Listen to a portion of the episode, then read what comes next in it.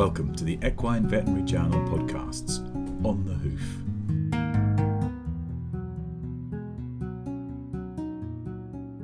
Welcome to EVJ On the Hoof.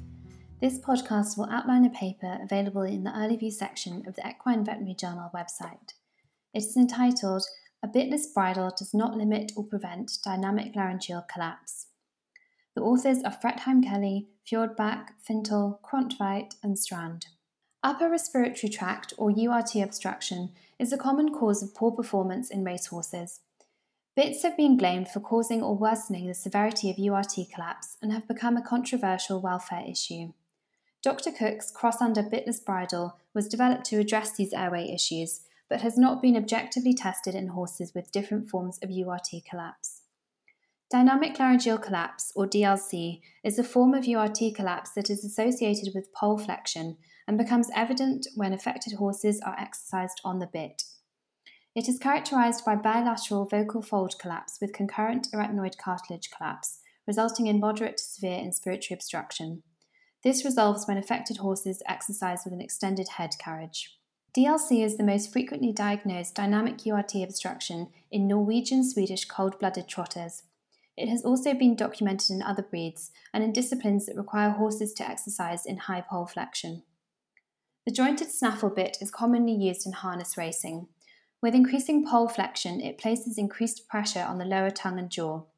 It may be that this changed action of the bit during poll flexion induces DLC via interactions between the tongue, hyoid apparatus, and larynx. The aim of the study was to determine whether the use of Dr. Cook's bitless bridle instead of a conventional bridle with a snaffle bit would reduce the severity of DLC in affected horses. DLC was measured objectively using inspiratory tracheal pressures. The authors hypothesized that the bitless bridle would cause less negative inspiratory pressure in poll flexion and therefore less airway obstruction when compared to a snaffle bit. The study population consisted of Norwegian Swedish cold blooded trotters diagnosed with DLC using high speed treadmill video endoscopy at the author's clinic between October 2011 and May 2018. These horses were selected for this prospective randomized crossover trial. Horses were allocated to exercise with either the bitless bridle or the snaffle bit bridle on the first day, and then the alternate bridle on the second day. All horses were racing fit, had no clinical evidence of concurrent disease or lameness, and had not previously undergone surgery for URT obstruction. All horses underwent a standardized treadmill exercise protocol. They were exercised in a conventional bridle with a snaffle bit or Dr. Cook's cross under bitless bridle, a light harness, check rein, and long reins. For inclusion in the study, each horse had to satisfy the following criteria during the exercise test a heart rate greater than 200 beats per minute, as measured by a heart rate monitor, a similar head position and poll flexion with both bridles, as confirmed by still images taken from beside the treadmill, and similar rein tension with both bridles, as measured by spring balances.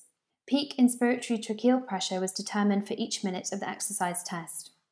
DLC was graded from 0 to 3 by video endoscopy, Arytenoid cartilage collapse and vocal fold collapse were graded separately. Seven horses met the study's inclusion criteria.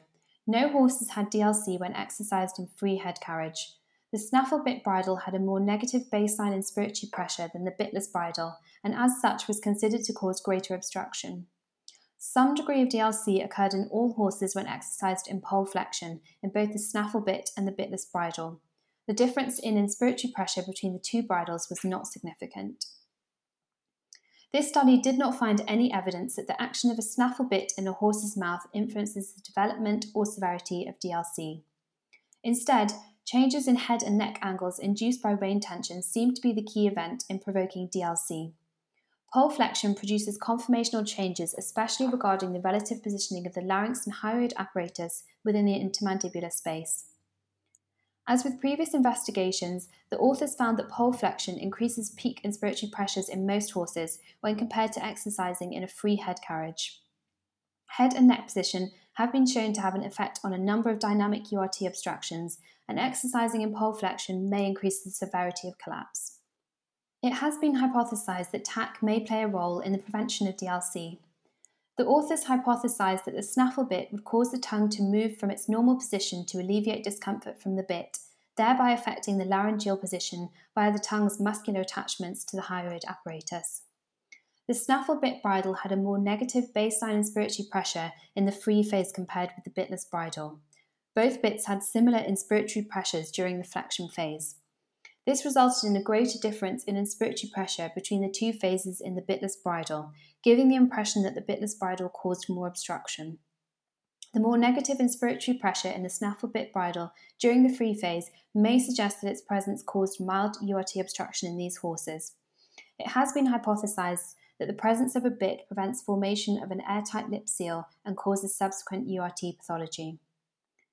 The authors acknowledge that this study has a small population size due to difficulties in obtaining a large population of horses that are racing fit and have DLC that is easily inducible. No abnormalities were noted on video endoscopy in any of the horses during the free phase. However, the endoscope was positioned so that only the caudal nasopharynx and larynx were visible. To enable comparisons between the two bridles, all tack was kept constant except for the bit, and both groups were exercised in a check rein. This sits high in the mouth and exerts pressure on the maxilla to prevent the horse from breaking into a gallop. The check bit has no action on the tongue and therefore should not affect the hyoid or larynx position. Had a check rein not been used with a bitless bridle, it is possible that the horses would have exercised with a greater degree of poll flexion and a lower head carriage. To conclude, this study did not provide any clear evidence that a snaffle bit influences the development or severity of DLC. Instead, head and neck angles induced by rein tension seems to be the key event in provoking DLC in susceptible horses. A change in bit or bridle type is unlikely to improve airway function during racing in these horses. Thank you for listening, and we hope that you will join us next time. Thank you for listening to this Equine Veterinary Journal podcast. More on the subjects discussed can be found online at wileyonlinelibrary.com forward slash journal forward slash EVJ.